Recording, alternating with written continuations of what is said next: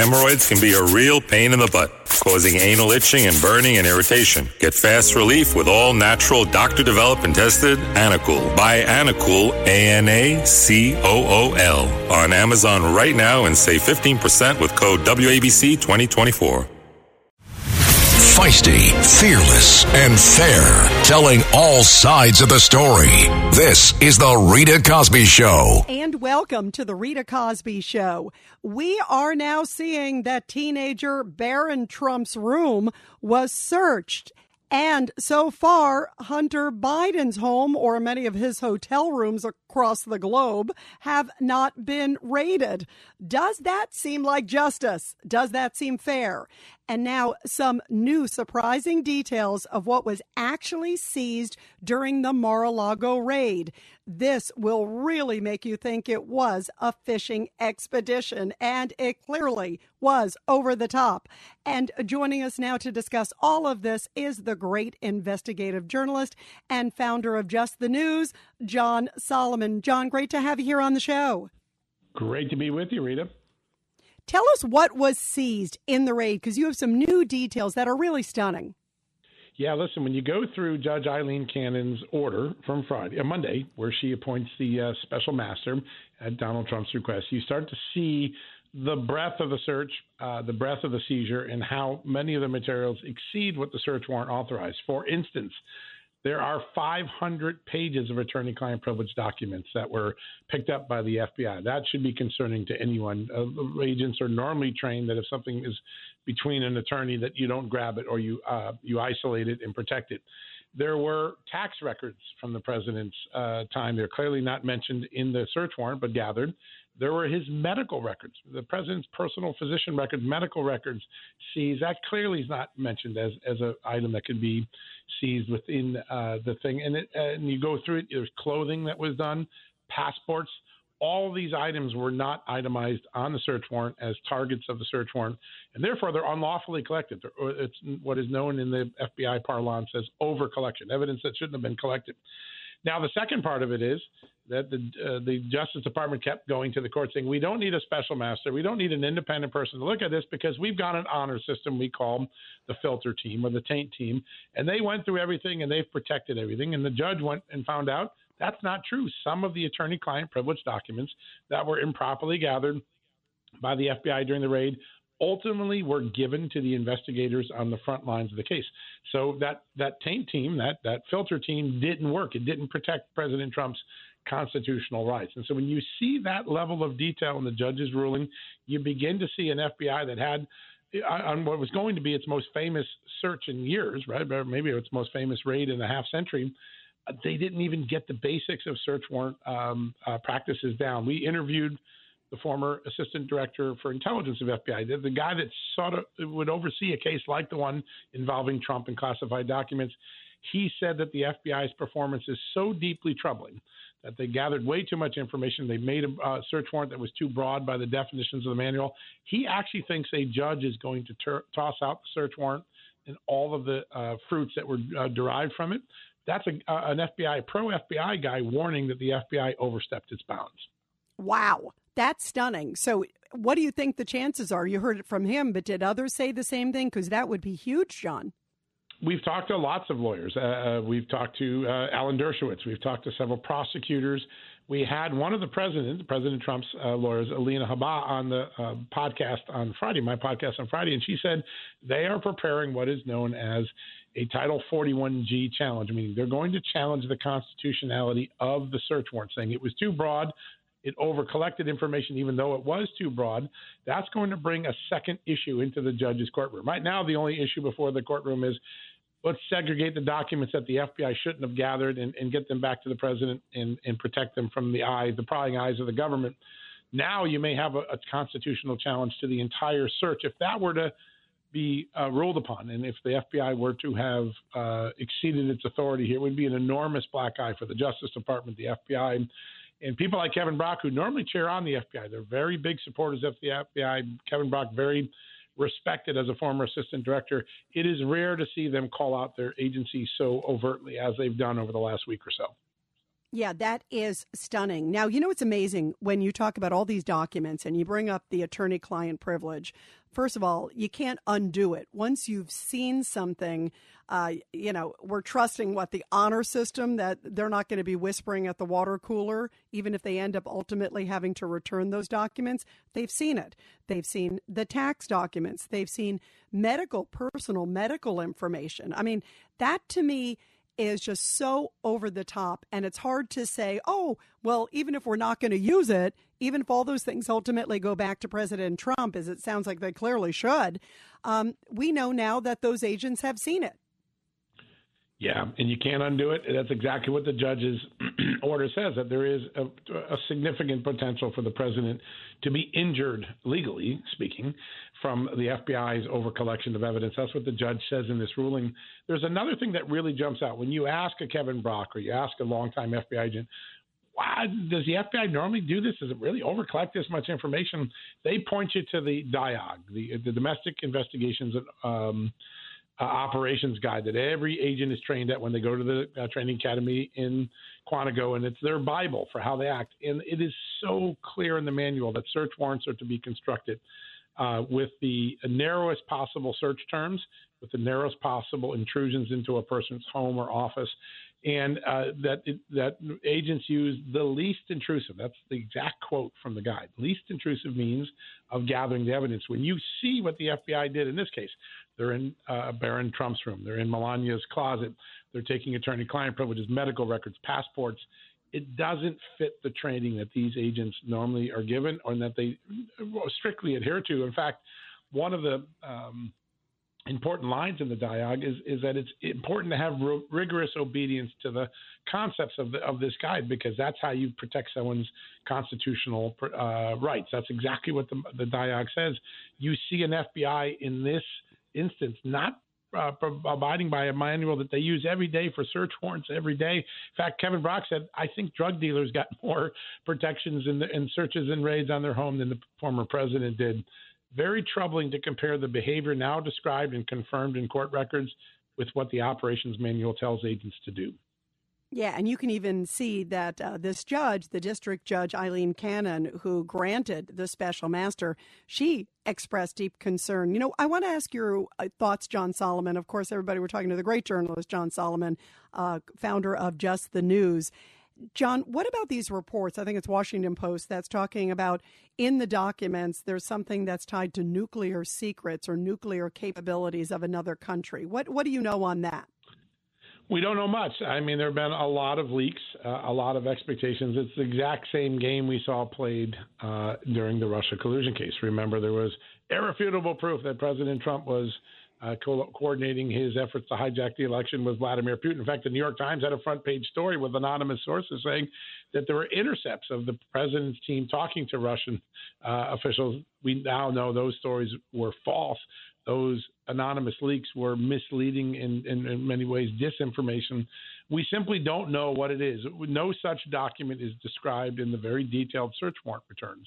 So if someone is leaking that, they're going outside the bounds of what has been disclosed to the court.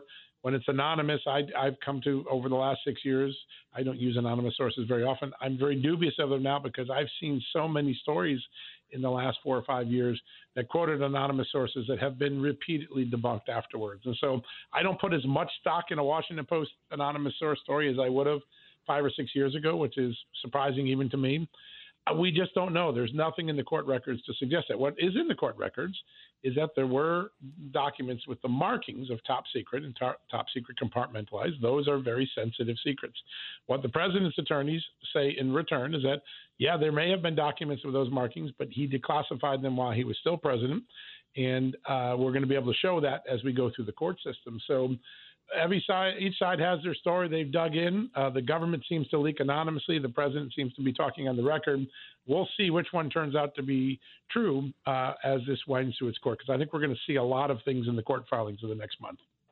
Yeah, I think so, too. And John Solomon, what about the admonishment of these leaks? I mean, that to me is stunning because they claim, oh, gosh, you know, it would hurt the investigation. That's why we can't have this, you know, independent special master that was part of the DOJ contention. And yet they continue to leak like a sieve and without repercussions, John. You know, the judge actually mentions that in her ruling for a second, saying that, you know, these leaks are problematic. And they note that the government said, well, I the official government lawyer, I'm not the one doing it, but they are troubling.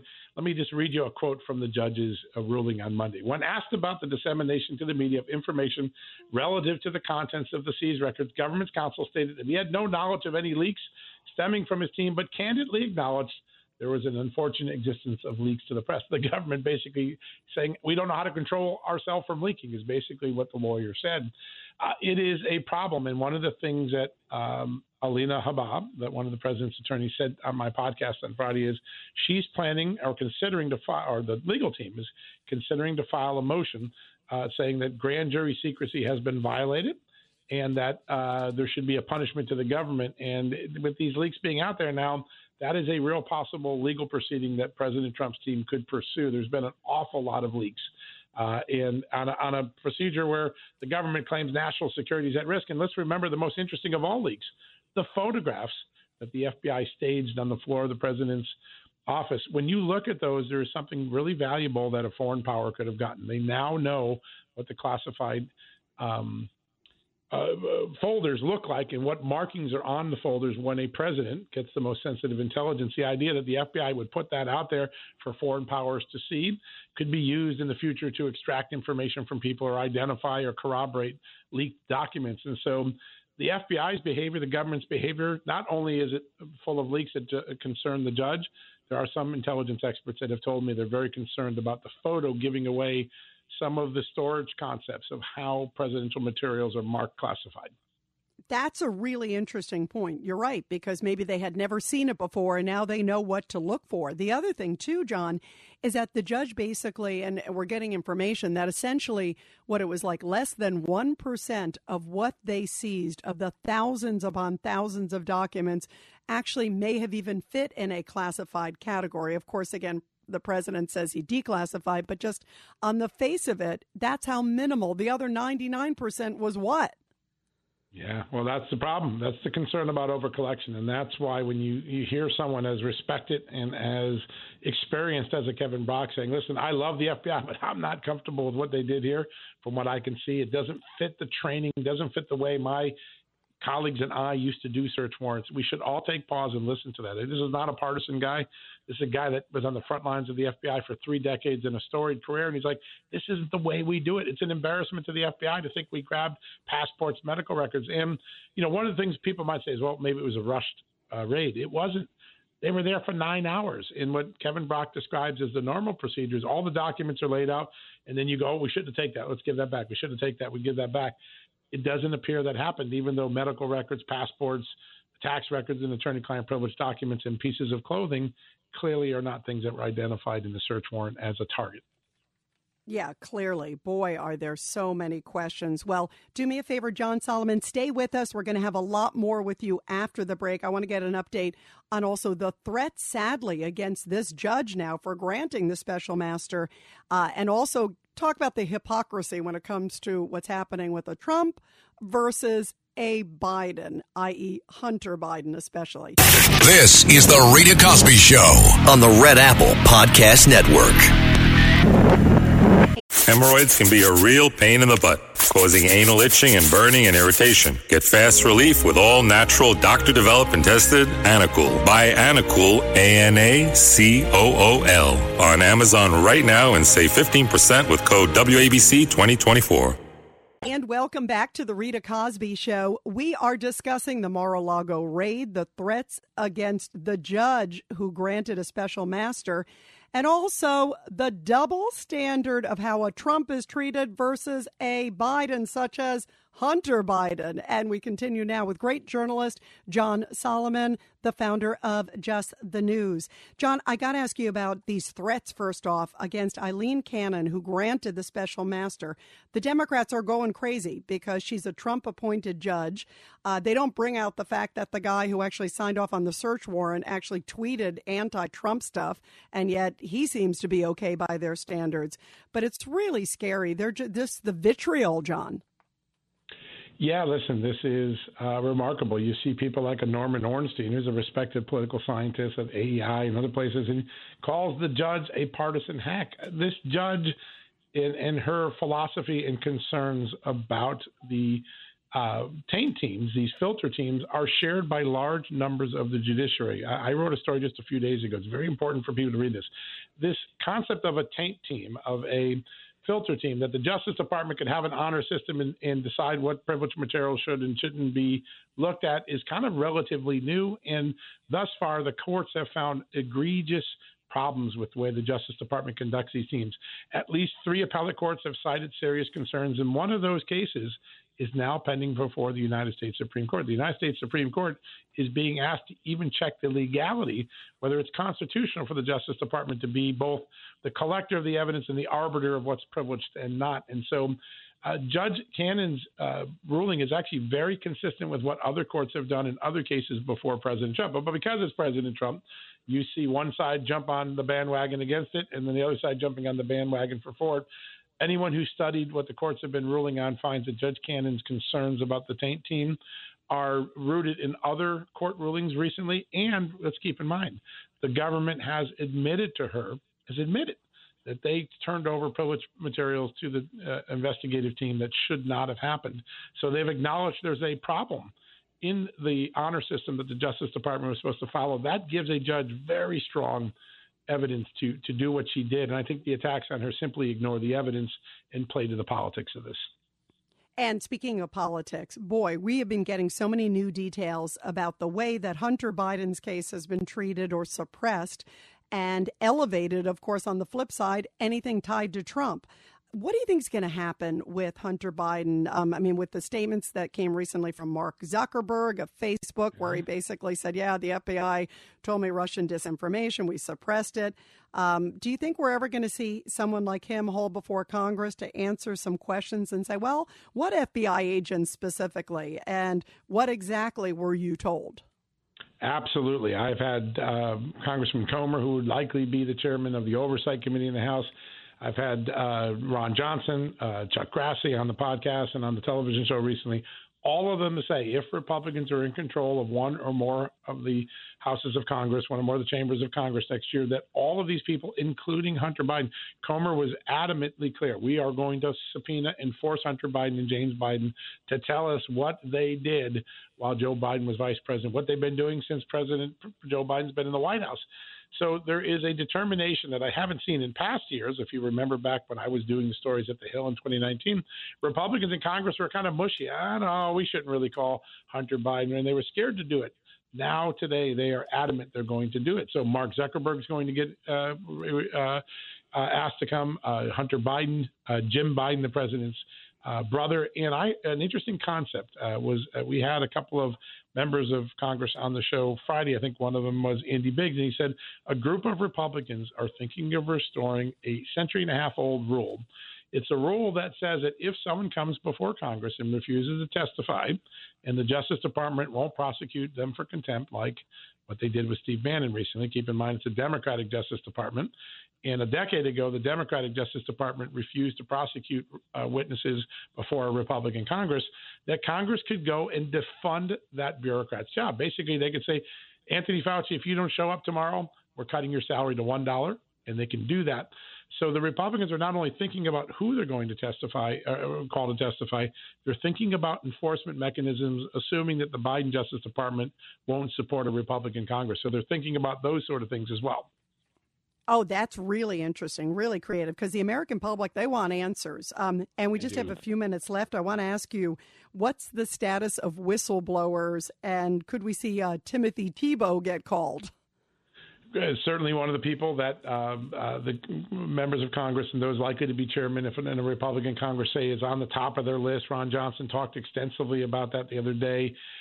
Yeah, listen, whistleblowers are a difficult breed because they have significant protections. Remember, there was a whistleblower allegedly in the Ukraine impeachment, and he couldn't be called because the protection statutes prevent that. So if a whistleblower does go, he's going to have to do it voluntarily, meaning he agrees to waive his protections. And the second part is the government has to agree to let that person, if they're still under employ, testify. And I think those are the sort of things that are going to play out in a Republican Congress very early. There are going to be battles over witnesses.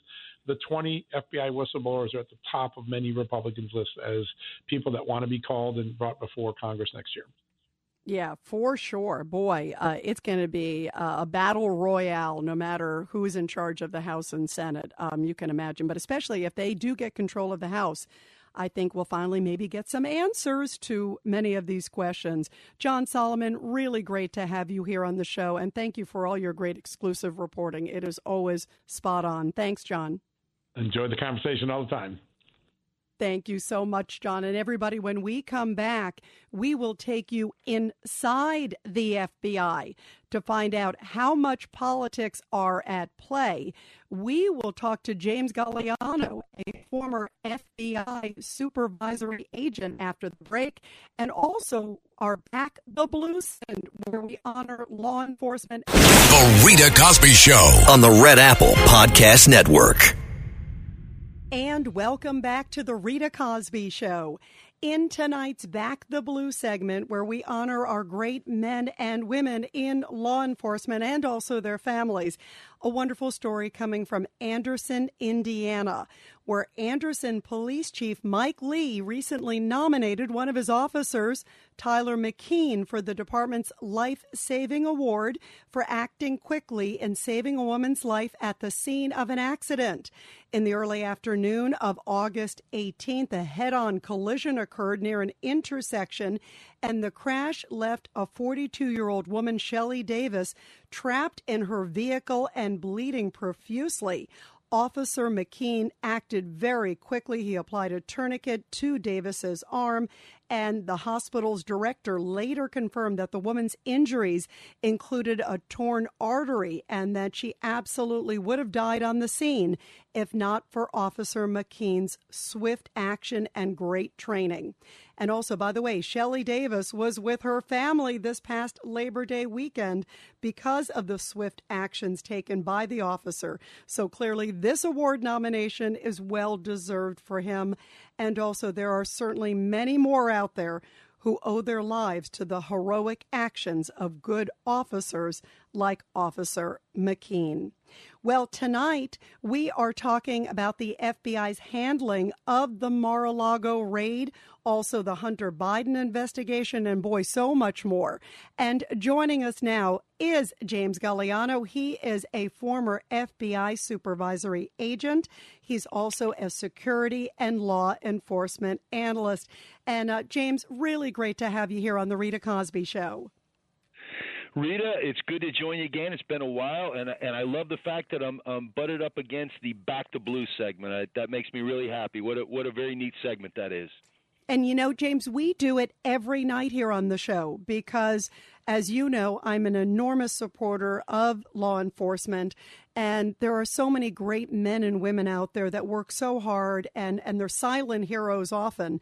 And I think it's important that we shine a light on them, and I say bravo to that, don't you? I do too, and I appreciate the fact that you do that. There are about 800,000 law enforcement officers in the United States, and you're right, they are special men and women that always run to the sound of the guns and go in harm's way. So what a nice way to honor them. Absolutely. It's my favorite part of the show, other than the guests, of course, like you, James. And James, I want to talk with you first off, because we're talking a lot. There's been so much attention on law enforcement, and overwhelmingly, and I know you agree with this, you know, you look at the people that are, and especially FBI, as we're focusing a lot on tonight here on the show, overwhelmingly 99.99999% are great, incredible men and women who are devoted to justice, devoted to fairness. And there have been obviously a bit of politics involved with at least some of them, and we're going to get to that later in the show. But I want to just ask you first off your thoughts about some of the big news this week in the Trump case, particularly the fact that now a judge has granted a special master, sort of an independent party, to look at the documents that were seized by the FBI in that Mar-a-Lago raid. What's your reaction to that? Well, Rita, I don't want to say that I was stunned to hear the news. It's clearly a win for the former president. And as you pointed out, a special master is essentially a third party that comes in and reviews all the evidence that was collected at Mar-a-Lago during the FBI's executed search warrant. And look, I think what is, I don't want to say unprecedented. This has happened before in other situations, but I mean, this is obviously a case that's on the front of every newspaper and leads every newscast. Is not just the fact that, you know, the special master is going to be taking a look at things that might be covered under, let's say, attorney-client privilege, but also executive privilege. And I think that's going to be, you know, that's something that the Department of Justice has already kind of cried foul about, and I think they're going to push back on that. That's the part that I was somewhat surprised about, because executive privilege, that's a pretty wide aperture, and that gives you a lot more bandwidth than just attorney-client privilege. So definitely a win for President Trump's team, and it will be interesting to see where it progresses from here. Now, as you know, there have been, you know, special masters, these independent parties assigned before, but this is, as you point out, historic. We've got a former president. We've got, you know, the elections coming up, the midterms, and potentially soon after that or even before, who knows, President Trump could potentially announce he's running. So we may have a future presidential candidate also in the mix of all of this. How just delicate and how important is it, I think, also to just get it right? And that's why I really felt personally it was the right decision, James, not only obviously for President Trump, but also important for the American public to have faith in the investigation. Well, Rita, in your lead into this, I mean, you nailed it, and you suggested that 99.9 out to infinity percent of law enforcement officers do the right thing. We certainly know that there are bad, there are corrupt, and there are law enforcement officers that are guilty of criminal acts. We know that. And in the FBI, particularly since 2016, the American public has seen it laid bare that there were a number of instances where it's beyond just supposition, but where the nonpartisan, apolitical inspector general for the Department of Justice determined that there were agents and senior-level officials in the FBI, attorneys and agents, that kind of put their finger on the scale. And we all know the names, the James Comeys and the Andrew McCabe's and the Kevin Kleinsmiths and the Peter Strzok's and the Lisa Pages. We all know those. Those names are almost ubiquitous now and essentially smearing and tarnishing an agency that I spent a quarter of a century in. But now we have new individuals that are being brought to light now by whistleblowers. And I know that Senator Grassley, as well as Congressman Jordan, have spoken to some of these whistleblowers. And now we have new names, the Timothy Thibault, who is assistant special agent in charge that apparently suppressed the Hunter Biden laptop information prior to the election. And look, Reed, I'll wrap this up by saying this. This is a tough needle to thread. No one wants to do what James Comey did back in the summer of 2016, step before cameras and speak to an ongoing investigation that has not been adjudicated, as in mid-year exam, which was the Hillary Clinton classified information on a private email server case. No one wants that to happen. And I think that's what they tried to do with the Hunter Biden laptop case in 2020 by not allowing that to be the story or to be the margin of victory. And I think that's what they're concerned with now as well. We're going into the midterms. Anything that comes out of this investigation, and look, I know we'll get into it. I disagree with the way that the Department of Justice used the FBI to conduct this search warrant, but is this going to have an impact on the elections?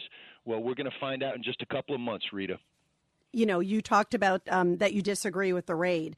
and I think a lot of people do. What was stunning, as you know, James, is when the Attorney General came out and finally talked about it, Merrick Garland basically said, we used the least obtrusive ways. We used sort of, you know, this was sort of like the only resort. I was thinking for a document search, this was what, you know, dozens of FBI, armed FBI agents showing up at a former president's home, like that wouldn't get attention. What was your reaction just to the idea that they had to do that? Yeah, that doesn't pass the smell test, and here's why. I mean, to argue that a search warrant is one of the least obtrusive methods for gathering evidence, that is just it's just inconceivable that, you know, the Attorney General, the person who's the highest law enforcement official in the land, could even suggest that. Look, we know that the National Archives and Records Association were in active conversation with Donald Trump's lawyers from about January and February of this year. We know that there was some back and forth, that there were some determinations that some items that might be in the former president's possession needed to be secured better. We know that the attorneys were talking back and forth. For this to happen while these type of negotiations and discussions are going on, and that's taking out the fact that people are going to argue that the president, when he was president, could declassify anything he wants. Let's just take that piece out for right now.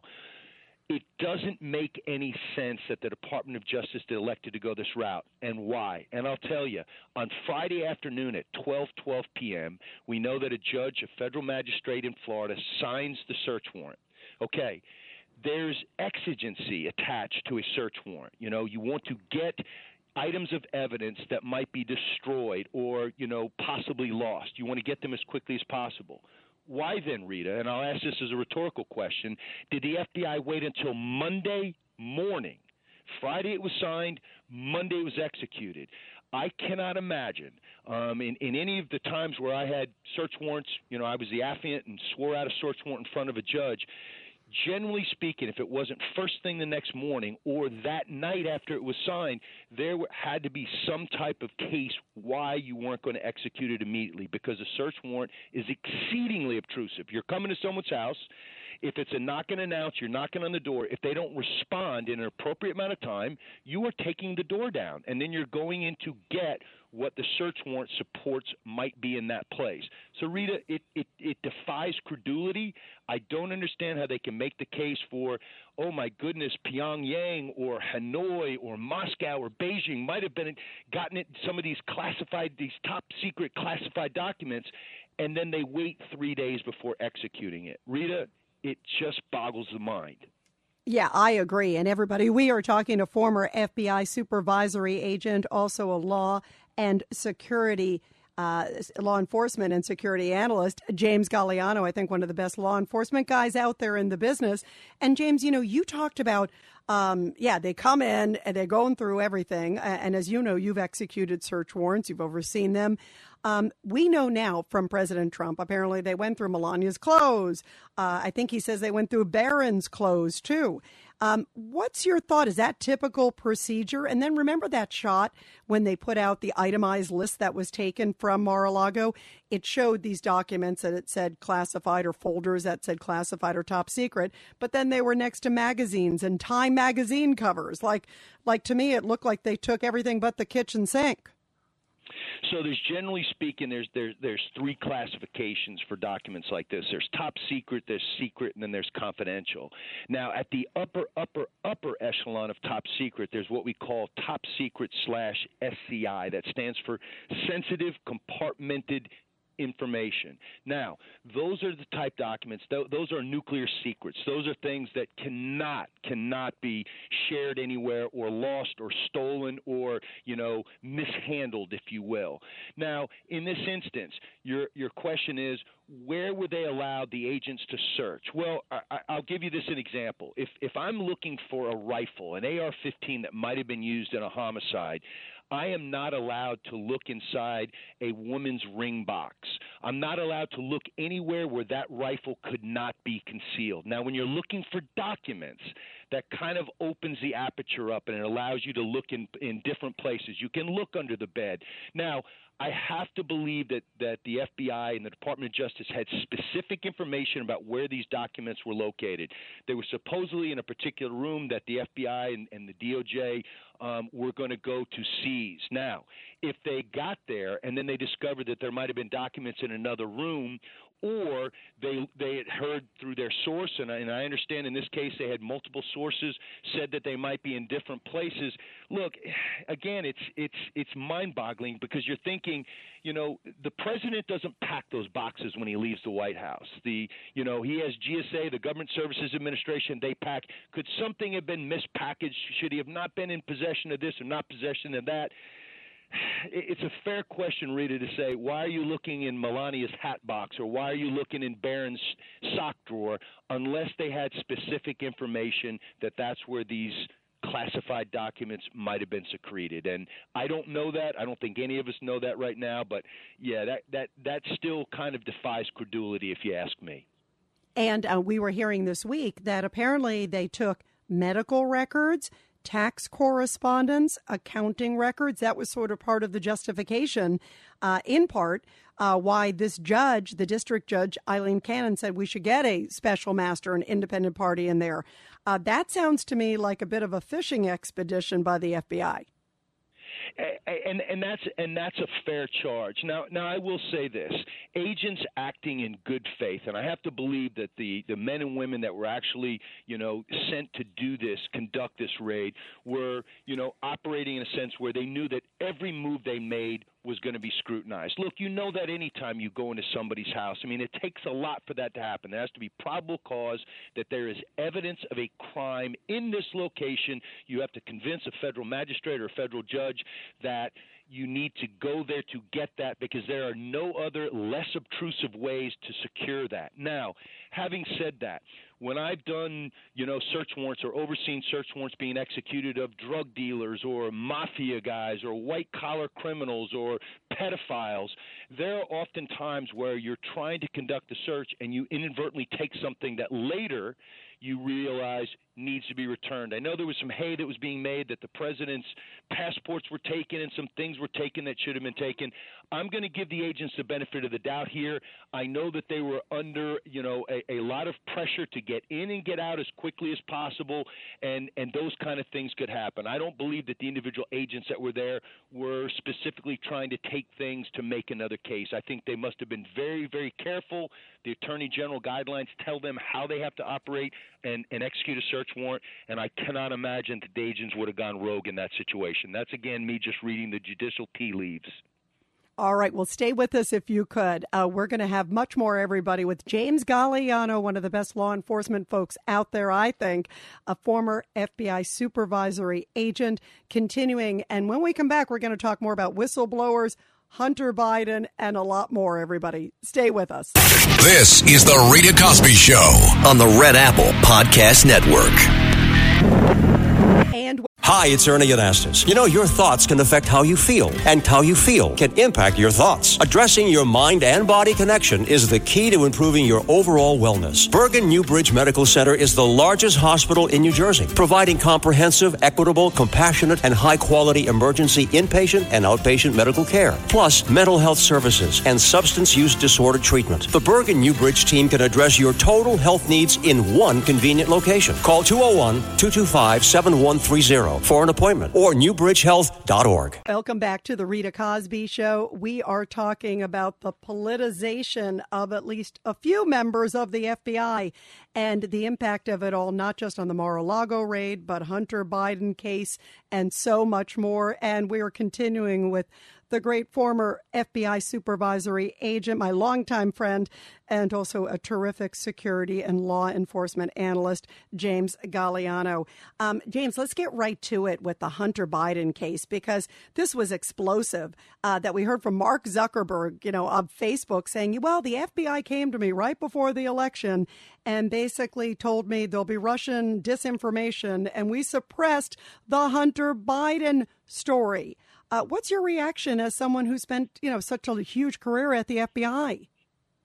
You know, again, Rita, I want to give the benefit of the doubt to the agents that actually went out and, you know, and visited with the big tech folks to advise that there was potential Russian disinformation campaigns out there, because they are out there. They do exist. And I believe that they were acting in good faith. Now, you know, I say that, and then I kind of wince a little bit, and I go, but it essentially provided high cover to big tech, which is obviously an entity that would like to see the left and Democrats succeed. Now, I'm not saying everybody. I hate, and I'm always careful in not isolating the few to smear the whole, but when it comes to behemoths, tech behemoths like Facebook and Twitter and Instagram and TikTok and places like that, I think that what that did was that gave high cover then to those entities to then suppress or reduce the amount of exposure that story was. Look what they did to the New York Post. I mean, the New York Post,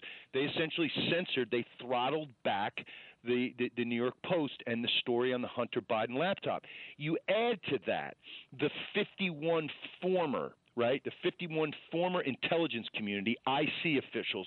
You have the former heads of the CIA and the NSA and the DIA, all these senior officials, 51 of them that come out. And look, they threaded a needle, didn't they? They didn't say this is definitely Russian disinformation, but they said, boy, it walks like a duck. It quacks like a duck. It smells like a duck. We're not saying it's actually a duck, but boy, this is probably a duck. And that's how they hid behind that they didn't know that the Hunter Biden laptop was Russian disinformation, but it allowed them to get out in front of the story, and it allowed the current president, Joe Biden, to then say, look, even the senior level former officials are saying this is nonsense. It's nonsense. Yeah, it allowed for him to dismiss it when it should not have been dismissed. And you look at like the double standards, because they sure weren't saying, you know, it was Russian disinformation on Trump cases. So the double standards are just incredible. I want to get to it because we have just about 2 minutes left, James, but I want to ask you about the morale at the FBI. We know that Timothy Thibault, who's the senior agent in D.C., resigned. So he says there's word of other things. But what do you make of the fact that clearly there are some people that at least are being accused of playing politics? Look, I think it's a tough time to be an agent right now. I actually feel for my former colleagues. And why is that? I retired in 2016, and I think at that time, favorability ratings for the FBI in the American public's eye were around 95% favorable. I think recently, wow, Rasmussen Reports did a survey. 53% of people don't trust the FBI. And look, when you look at the misapplication or the disparate treatment, the misapplication of justice, the way that they treated James Comey and Andy McCabe, the way that they treated Hillary Clinton, the way that they treated Hunter and Joe Biden, from the way that they're treating the former president, number 45, I think a case can be made that there's a reason why fully one half of this country doesn't trust the FBI. And it breaks my heart, Rita. You know, I bleed blue and gold. I love the agency that I cut my teeth in, and I still am in contact with a lot of men and women on the job. But this type of partisanship, it's got to stop, and I don't think it will unless there's a house cleaning at the top. I believe it's time for Christopher Wray either to step down or be replaced. I think that's the only way that this can happen. And literally a few seconds left. Do other people feel the same way within the FBI? I think so. I think you're going to hear more of this when the whistleblower reports come out and some of these whistleblowers actually testify in front of Congress. Buckle your seatbelt. Wow. Wow, wow, wow, wow, wow. Well, let's see when that happens, because we deserve to get the answers. The former president certainly does. And, of course, the American public has to have confidence in the great people in law enforcement and get the bad ones out. Former FBI supervisory agent James Galliano, so great to have you here. And you got to come back on again soon. Thanks so much. Definitely will, Rita. Thanks for having me on. And everybody stick with us. There's going to be a lot more of The Rita Cosby Show after the break. We are going to take your calls about all of this, Hunter Biden, the whistleblowers, the Mar-a-Lago raid, and so much more. 1-800-848-9222. 1-800-848-9222. This is The Rita Cosby Show on the Red Apple Podcast Network. The Rita Cosby Show on the Red Apple Podcast Network.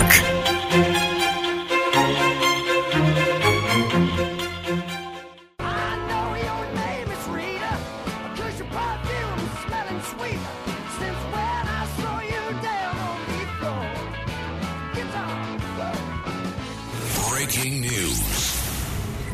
And another stunning night in Memphis, Tennessee. We've got some big breaking news, as the only way I can describe it is as a lunatic who is shooting people at random and also live streaming the violence on Facebook. The good news is he has been apprehended, but for the very latest on this big breaking news story, let's go to Memphis-based national radio host, also best-selling author Todd Starnes, coming from the mighty 990 KWAM. Todd, fill us in on this big news. And Rita, good evening. And unfortunately, we're having to break into the Rita Cosby Show, which airs on KWAM here in Memphis, your flagship station, to provide live breaking news coverage, which we've been doing for the past several hours now. This shooting spree started around 4:30 this afternoon. There is video, which we have at kwamradio.com, where the gunman walks into an AutoZone store and immediately starts shooting.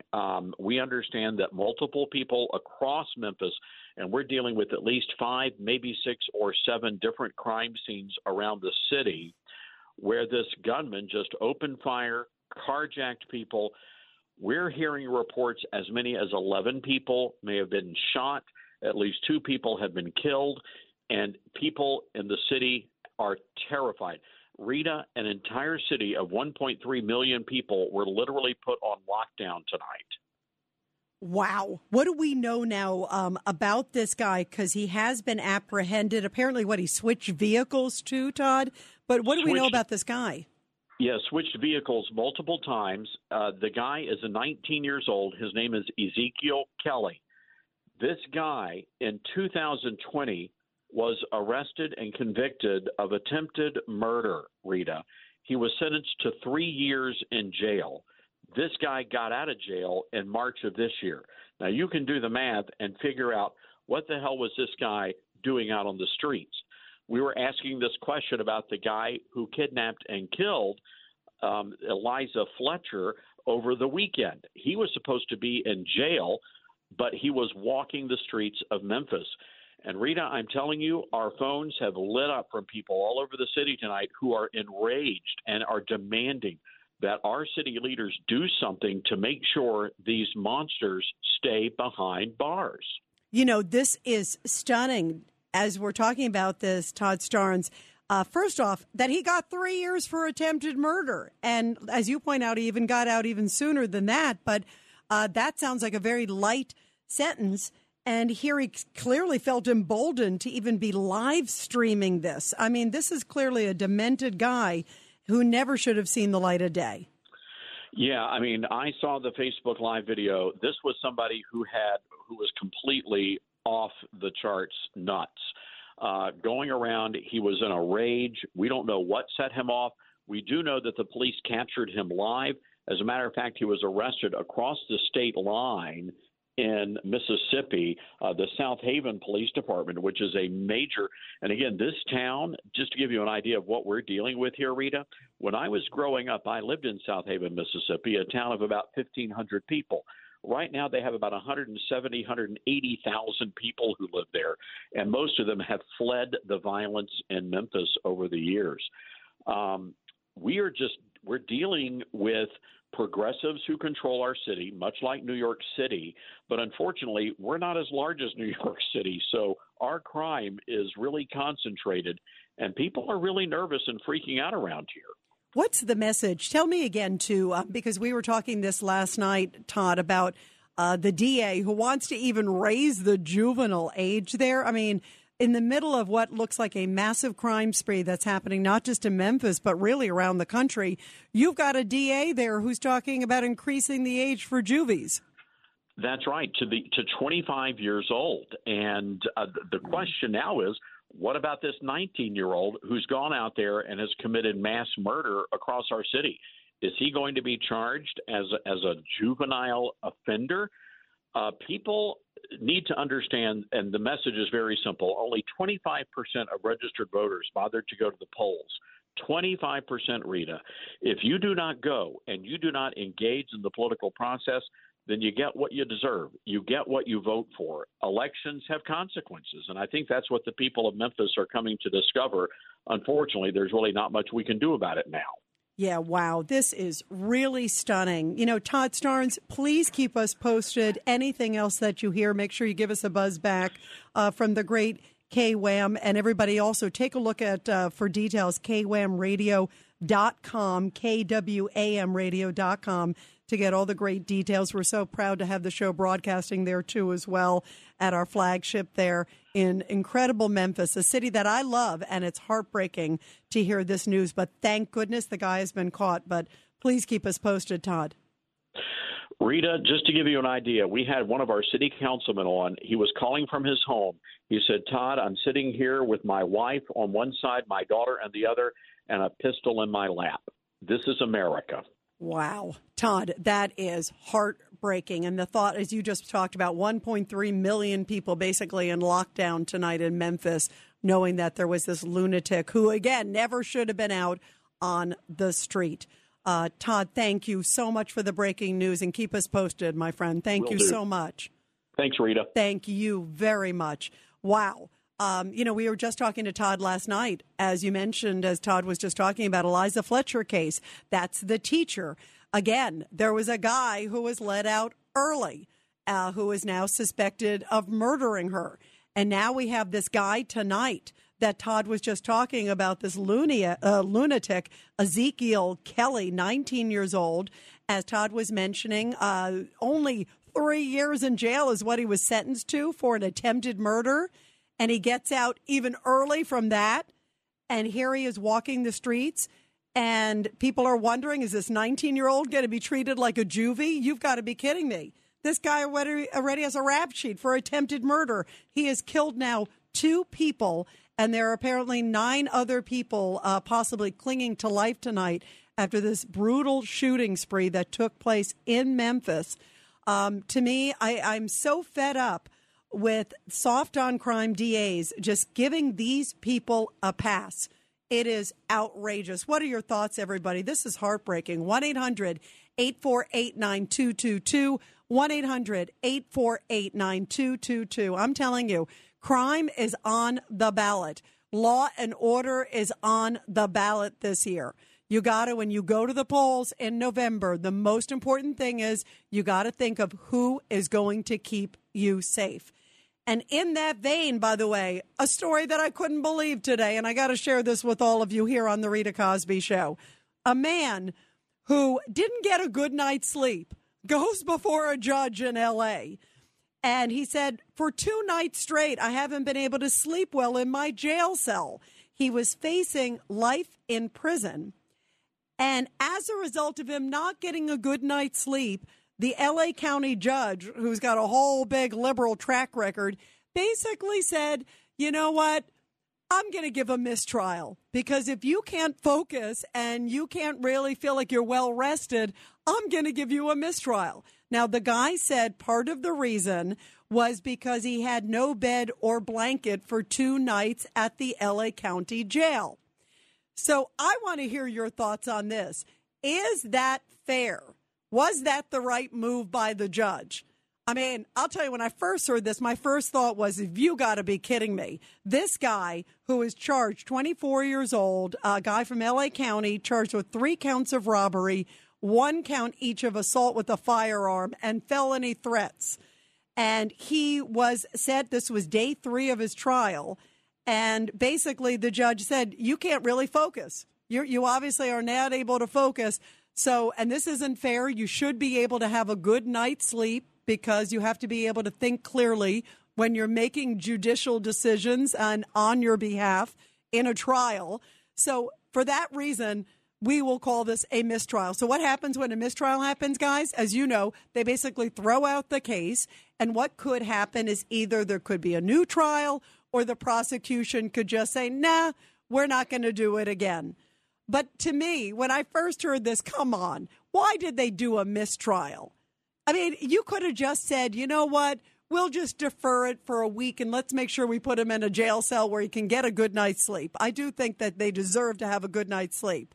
But give me a break. What kind of a soft on crime judge gives this guy a free pass and says, oh, no, we're going to give him a mistrial. We're going to give him a break because L.A. County should make sure that they have comfortable beds and blankets for their inmates who, again, 3 counts of robbery, 1 count of assault with a firearm and felony threats. And this guy could have faced life in prison.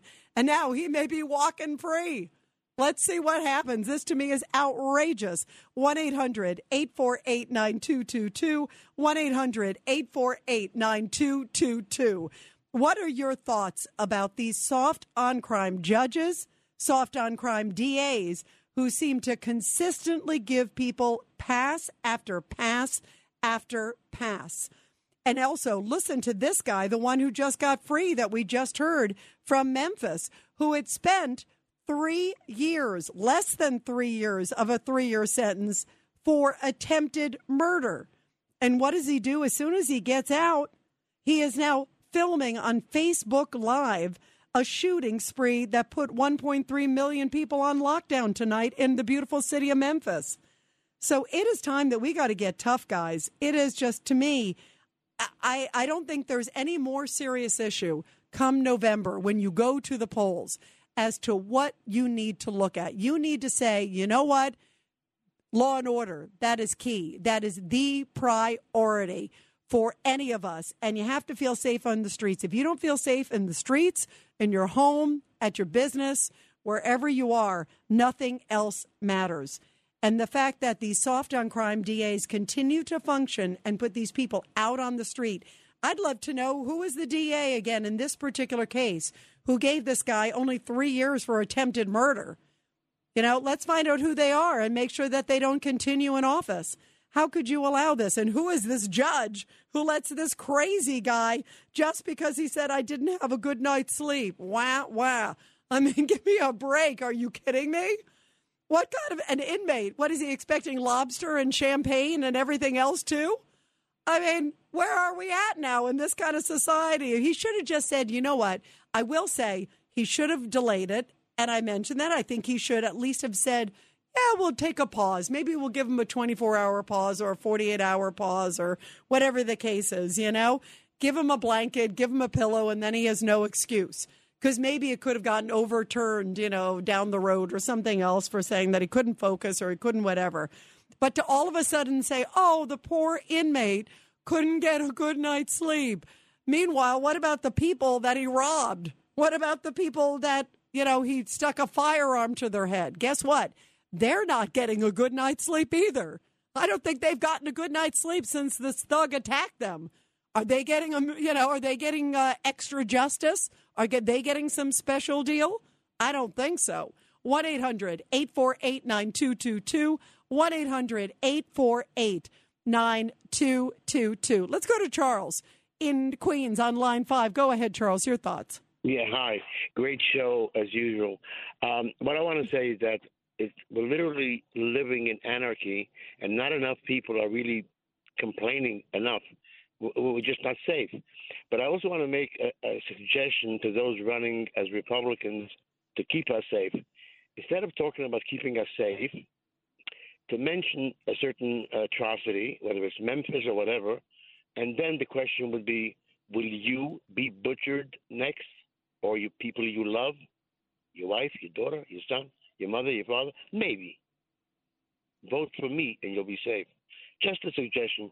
No, that's a powerful phrase. And you know, the thing is, too, Charles, I am so sick of a number of Democrats in particular. I mean, we've seen President Biden in the last, you know, few days saying, fund the police. And I'm thinking, right, this is the same guy who was supporting defund the police.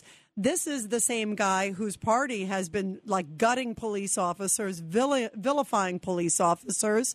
And at that same time, they have been giving people like this a free pass like these crazy, nutty people. So when you've got crazy, nutty people getting a free pass, and then you've got the gutting of police officers in terms of not supporting them, chastising them, throwing water at them, cutting the department, you know, in terms of staffing. That's a formula for disaster, and that's a formula for tragedy for any particular city. And we're seeing it in cities across the country, great cities like New York, great cities like Memphis, great cities across the country right now. It's like a free-for-all, and these guys feel emboldened. Like, it makes me sick when Todd was just talking and sharing this with us of what this guy was doing, the fact that he's live streaming it and just walking around from different place to different place, has a whole city, one of the biggest, most beautiful cities, you know, a beautiful city of Memphis at a lockdown. Can you imagine the whole city? There were APBs out tonight basically telling everybody to stay inside, that there was a killer on the loose. Can you imagine? I mean, that we've gotten to that, and you think about the formula that's led to this moment, and that is shameful.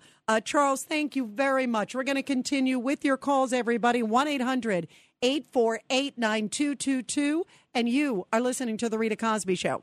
This is The Rita Cosby Show on the Red Apple Podcast Network.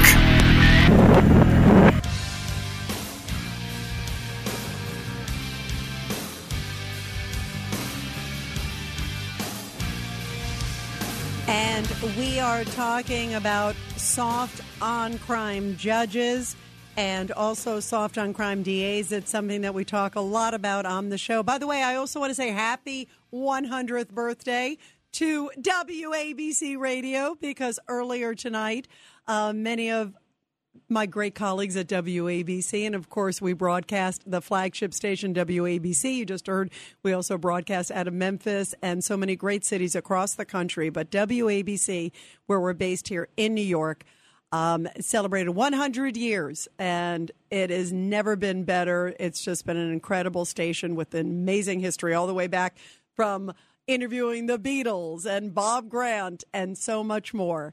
And it was just an honor to be a part of a fun party earlier tonight. And, of course, John and Margot Katsimatidis, who own Red Apple Media and WABC. We love you. We appreciate you. And you are the best in the business. And it's such an honor to be a part of the great WABC. 100 years. Think about that. Happy birthday to awesome WABC Radio, and also the owner, John Katsimatidis. It's his birthday today, too. How great is that?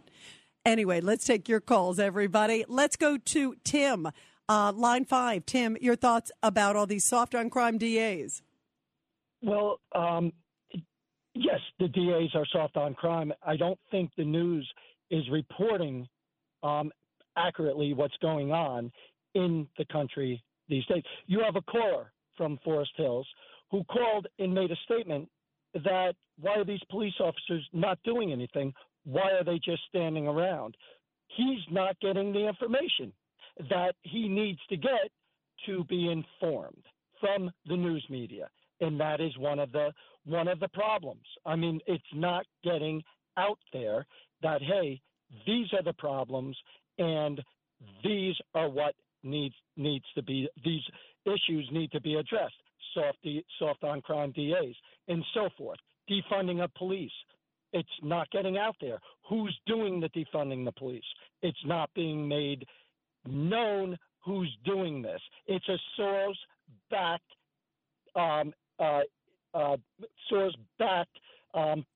procedure, process being done here.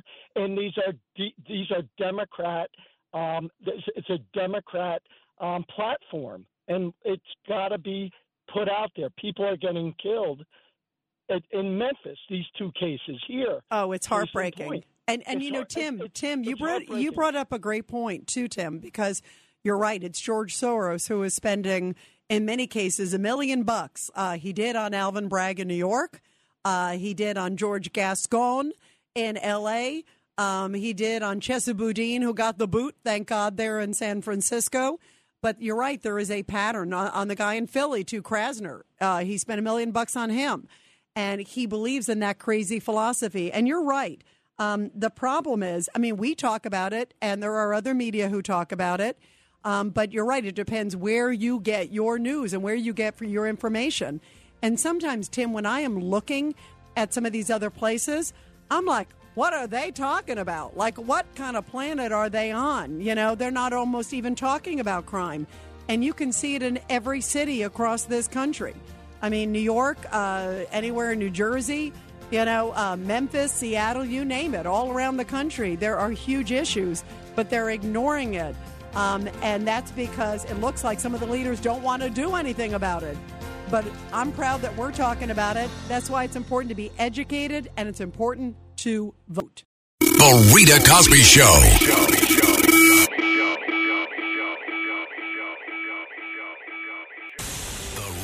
Cosby Show presents Support Our Heroes.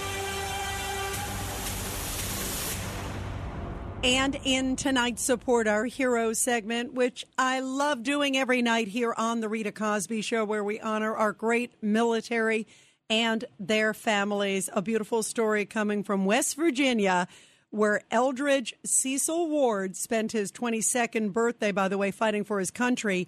80 years later, this past month, Ward celebrated his 102nd birthday, surrounded by family and friends at the Stucco Community Center in Coal City, West Virginia. Ward enlisted in the U.S. Army September 17, 1942. As a U.S. Army Specialist for 4th Class, Ward served throughout the Asiatic Pacific Theater in locations including the Philippines and also the Solomon Islands. Ward's unit was responsible for design, purchase, and repair of U.S. Army weapons, ammunition, and also explosives, operating boats to resupply military ships, a very, very important role. And by the way, according to the U.S. Department of Veterans Affairs, as of a year ago when they actually had an update, and we will get another one on this shortly, but as of a year ago, of the 16 million Americans who served in World War II, like Cecil Ward, just 240,000 were still alive, again, as of last year. And we can never say thank you enough to our greatest generation. And as many of you guys know, the U.S. military rescued my father in World War II, so I am forever, forever grateful.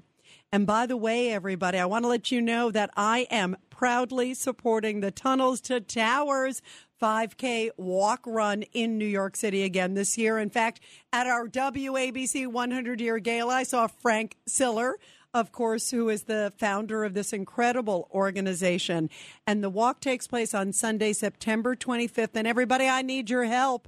Help us remember those who were lost on 9/11, again, the anniversary right around the corner, as we retrace FDNY firefighter Stephen Siller, Frank Siller's brother, his final footsteps, and we're going to do it together. It's simple to support my team this year in the Tunnels to Towers 5K walk run. Here is what you do. You go to walk.ritacosbyonline.com, walk.ritacosbyonline.com, and you donate to my team. All the proceeds go to Tunnels to Towers Foundation. And you have seen the great work that they do. They help so many in the emergency services, so many veterans also to get those homes. So the money goes to such an important, powerful mission. And I am trying to raise the most money here on the Red Apple Audio Network. So I hope that you will help me from across the country. All of you see their incredible commercials and see the lives that they are changing and the homes that they are refitting and welcoming these veterans after they have sacrificed so much. So thank you all for your support, because together we're going to support America's heroes with one of the largest 5K walk runs in New York City, one of the biggest walk runs across the country.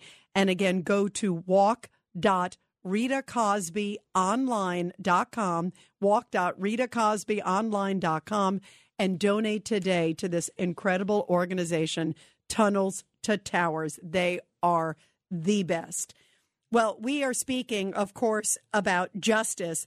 And I am just disgusted when I see that this judge, this soft on crime judge in L.A., and to me, this is just so indicative of the system.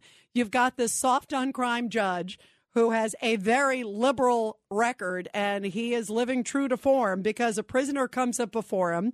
It's a guy who was facing life in prison, potentially. He is a 24-year-old guy charged with 3 counts of robbery and 1 count each of assault with a firearm and felony threats.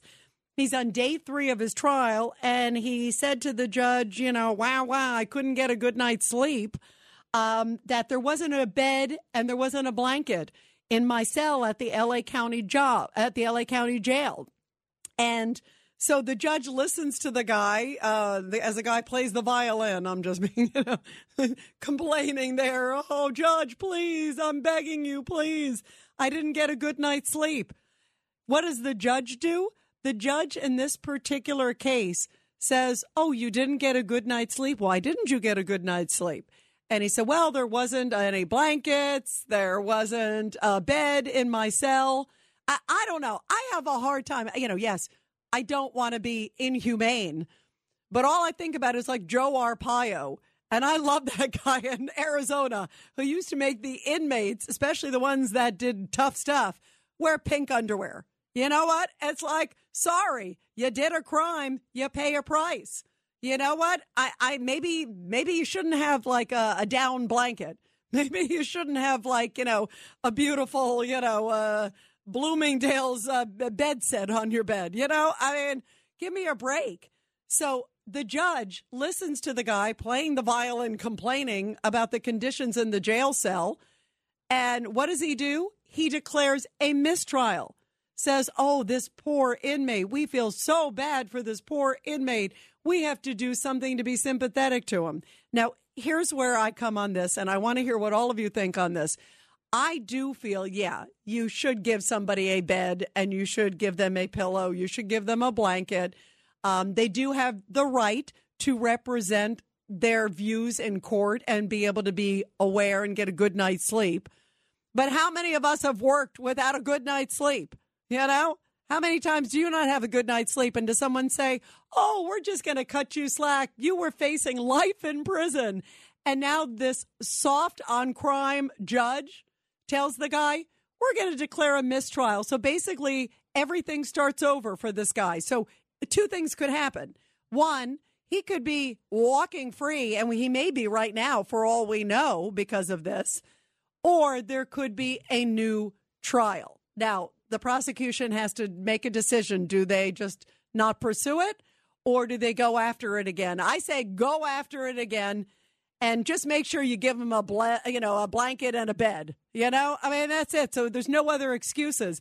But how amazing is this that the judge didn't say, you know what, maybe we should just delay the trial like a few days. Let's just make sure he gets a bed, make sure he gets a blanket. Then he can complain that he can't like say, oh, you know, wow, there's problems here at the court. You know, there's problems. I can't think. I can't focus. But this soft on crime judge throws out the case and declares a mistrial. So the guy is basically, you know, tiptoeing through the tulips. I mean, this is crazy. All I could think about are the victims of this guy. Again, we're talking 3 counts of robbery, 1 count each with an assault with a firearm. So he assaulted somebody with a firearm, separate counts, felony threats. This is not a nice guy. And what about the victims of his crime? Did they get a break? For some reason, I don't think that they have had a good night's sleep since this guy attacked them viciously. So why do they not have a say in any of this? Why didn't he just delay the case by maybe a day or 2? That's what I think he should have done. But it's this crazy left-wing lunatic soft on crime approach that so many judges and so many DAs across this country have. And it is definitely damaging our city streets, because what's happening is it's creating this revolving door where people just feel they can commit the crimes over and over and over again. And guess what? You know that the word gets through the jail system. Hey, maybe get rid of your blanket or get rid of your bed, and maybe you can go scot-free too. What kind of a message is that one? 1-800-848-9222, 1-800-848-9222. What a zoo. Let's go to Ted in Huntington, line 7. Ted, your thoughts about all this? Hi, Rita. How you doing? I'm good. I'm a big fan of yours. You do a great job. And I just want to say that soft on crime judge, that is insanity. There's absolutely no excuse for that whatsoever. That is total madness beyond far left. I just don't get it. And as you so correctly pointed out, where's the justice for the victims? There is none. So I don't see how on earth they couldn't reconvene. You know, the prosecutors should reconvene and make sure this jerk gets a couple nights sleep and just go ahead and go for it. But the real question, everyone, we're all talking about how Soros funds these DAs. A couple of your previous callers mentioned it. You mentioned it, obviously. And we know that he funds these left-leaning DAs and so forth. Why is he doing that? I'm trying to. Yeah, you know what? I know it's almost, Ted, it's almost inconceivable. I agree with you. Yeah. I mean, I think that he just has this crazy mindset of that, you know, like that criminals basically have, you know, equal rights to everybody else. And I'm sorry, if you commit a crime, you've lost some of your rights because you took away somebody else's, you know, yeah. And yes. But he comes from this philosophy that he thinks that this is a more just country, a more just representation if you do all these things and if you diminish crime and if you and, you know, some people will take it further and say that he's almost trying to create, you know, like a dissolution of society. I mean, if you listen to some people, they'll believe that. And I don't know. I don't know what his, you know, objective is, but he clearly is making a concerted effort. And what's so fascinating about it, Ted, is he's going to these local races, too, because before all this, you know, and I've covered politics, Ted, a long time, many decades. I never. You know, you never really talked about the DAs that much. You never really, you know, there wasn't a lot of focus. But quietly, George Soros, with all his money, was quietly funding all these DAs. Like it was, yeah. Isn't that interesting, Ted? That it was sort of like, you know, it was kind of under the cloak of darkness for years. Yeah, that should be. You're absolutely right, Rita. And that, I think, and well put. And I think that is what needs to be exposed more. It's of course. The mainstream media doesn't talk about that, but I can't figure it out for the life of me. You know, living in New York, you flip the channels 2, 4, 5, 7. They don't really talk about the high rise in crime. They don't talk about things like this. And yet, a lot of these people live here and live in the city and are seeing the crime. Crime's up 38%. The New York Police Department released the statistics as of August 28th. Year over year, they're up 38%, and that's up 38% from De Blasio. I mean, you're looking at de Blasio's numbers, which were horrible. And a lot of it has to do, supposedly, with Alvin Bragg and him being a, you know, let them go free type guy and whatever. I guess the Mayor Adams can't get his control of him. It's over my head. I don't understand it. But for the life of me, this thing with Soros, you just keep hearing this over and over again and why he would want that. And you know what? He'd be the first guy. I'm sure he has security with him, but if he was alone and there was trouble, he'd be the first little baby to pick up the phone and dial 911 and pray that the police came to help him real quick if he was about to get mugged or hurt, God forbid, or something was going to happen to him. You know he'd want the police helping him or his loved ones in 2 seconds. 1,000%. And by the way, just as you said, you know, it's like I don't understand why he is still in office. I mean, he should be removed. It's the governor's responsibility to oversee him. You know, and Eric Adams, he doesn't feel like he can really criticize him. I mean, his police commissioner has made criticisms just of the system, you know, but I agree. The fact that he is still there at a time where crime is skyrocketing is outrageous. And these funding of these liberal DAs has got to stop. And now people need to go, when they go to the voting booth, they have to look at, like, who are the DA candidates? Because, by the way, Alvin Bragg, for example, he did a debate, I remember, at WABC. And I remember when he was debating, he was talking about all these crazy things. And we're thinking, oh, gosh, this guy will never get picked. And now you're like, oh, my God, you know, he did get picked. And it's basically, this is what he's campaigned on. So if people tell you who they are, believe them. And sadly, many victims of crime are seeing the revolving door. And I think he is very much responsible. He and other Soros-funded DAs across the country. Ted, thank you very much. Let's go to Mike in Cincinnati. Mike, you're here on the Rita Cosby Show. Go ahead, Mike. Hi, Rita. Solinsky's rules for radicals is what George Soros is going by.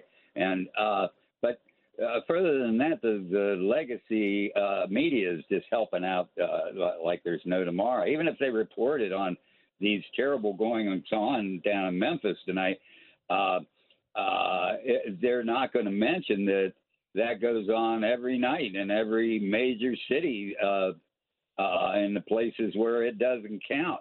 And they're not going to even suggest why it might all be going on. And to even add to that, Hillary tonight has expressed that she's not going to be running for president because she's going to support someone who is going to respect our laws. And I think that's perfect explanation is why she's not going to be running. Oh, that's interesting. That's a good touche there, Mike. You know, Mike, the other thing she also said was all this stuff about my servers is hogwash. I mean, that like when I heard that, I was thinking, boy, she's drinking, you know, I mean, because she was like, I don't know, you know, all the server stuff, that's just one big fallacy. That's just one big lie. It's not a lie. You even had James Comey, you know, the head of the FBI coming out and he recited everything she did, you know, because she doesn't want to be compared by any means, you know, or when people say, wait a minute, what she did was even, you know, many more documents than what they're talking about with President Trump.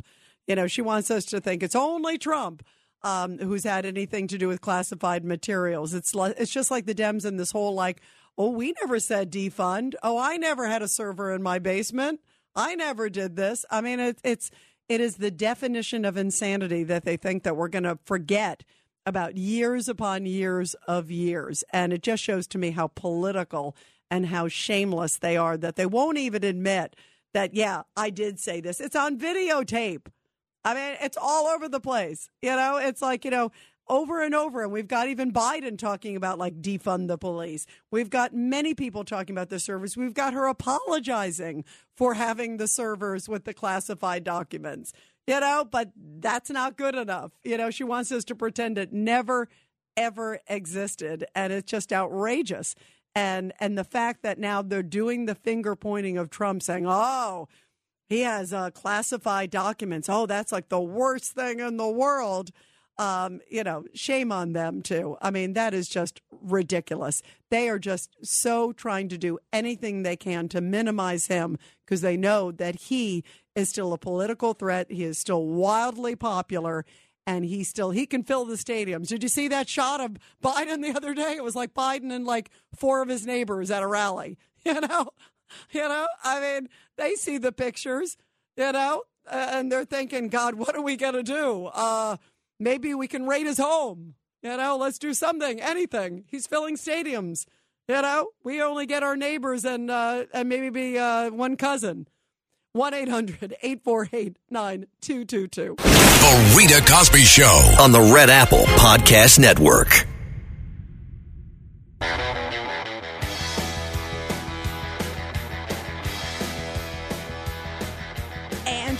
We're talking about soft on crime DAs and judges.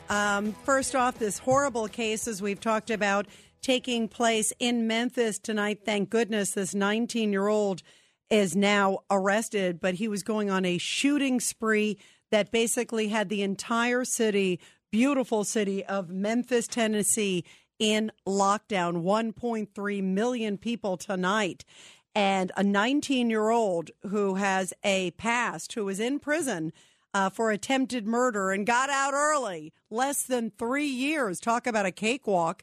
And now he has fortunately been arrested. But what a just terrible, terrible scenario. Thank goodness for the beautiful people of Memphis that this guy has been apprehended. But so far, as Todd was saying at the top of the show, two people killed and potentially maybe up to 10 more injured a very, very serious night there. And, of course, it comes after the case of Eliza Fletcher, too, that happened in Memphis, that teacher whose body was found, another repeat offender who never should have been out. And then this comes as I'm talking about this case that is just sort of emblematic, too, in an L.A. County jail where the inmate said he didn't have a bed or a blanket for 2 nights and didn't sleep well. Wow, wow.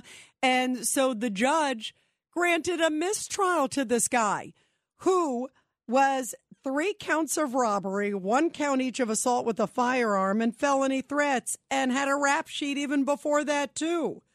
And yet the judge said, we're going to just throw out the trial because it's completely unfair that you didn't get a good night's sleep. That is insanity. 1-800-848-9222. Let's go to Norm, line 6. Norm, your thoughts about this. Yeah. Hi, Rita. Yeah. What's the name of this guy in L.A.? Do you know?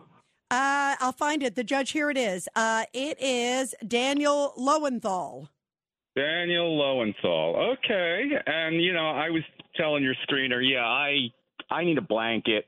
I had a rotten sleep last night. So, you know, I don't know. Maybe tomorrow I just won't train anybody or something like that. I don't know. But, I know. Is it who was it? Linus, who used to always have the blanket too. Remember, it was like. But can you imagine? Like the judge goes, "Oh, I feel so bad for you."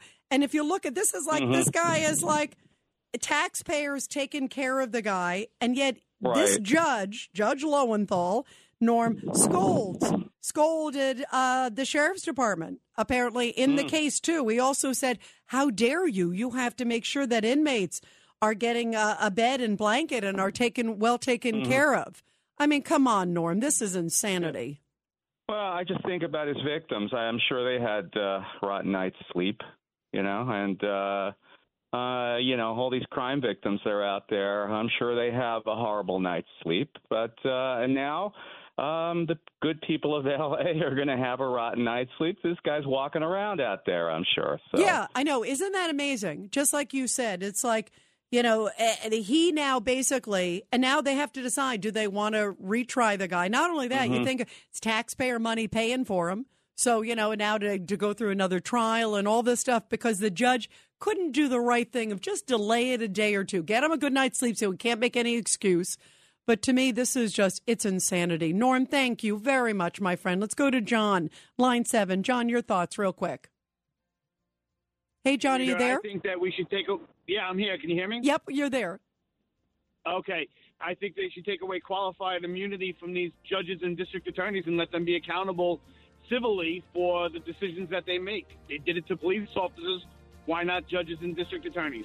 Yeah, you know what? I think that's a really interesting idea. So that way they could be sued potentially if they do X crime. I mean, especially if there's a pattern. And especially if they're funded by somebody like George Soros. There are so many questions, guys. Have a great night. The Rita Cosby Show on the Red Apple Podcast Network.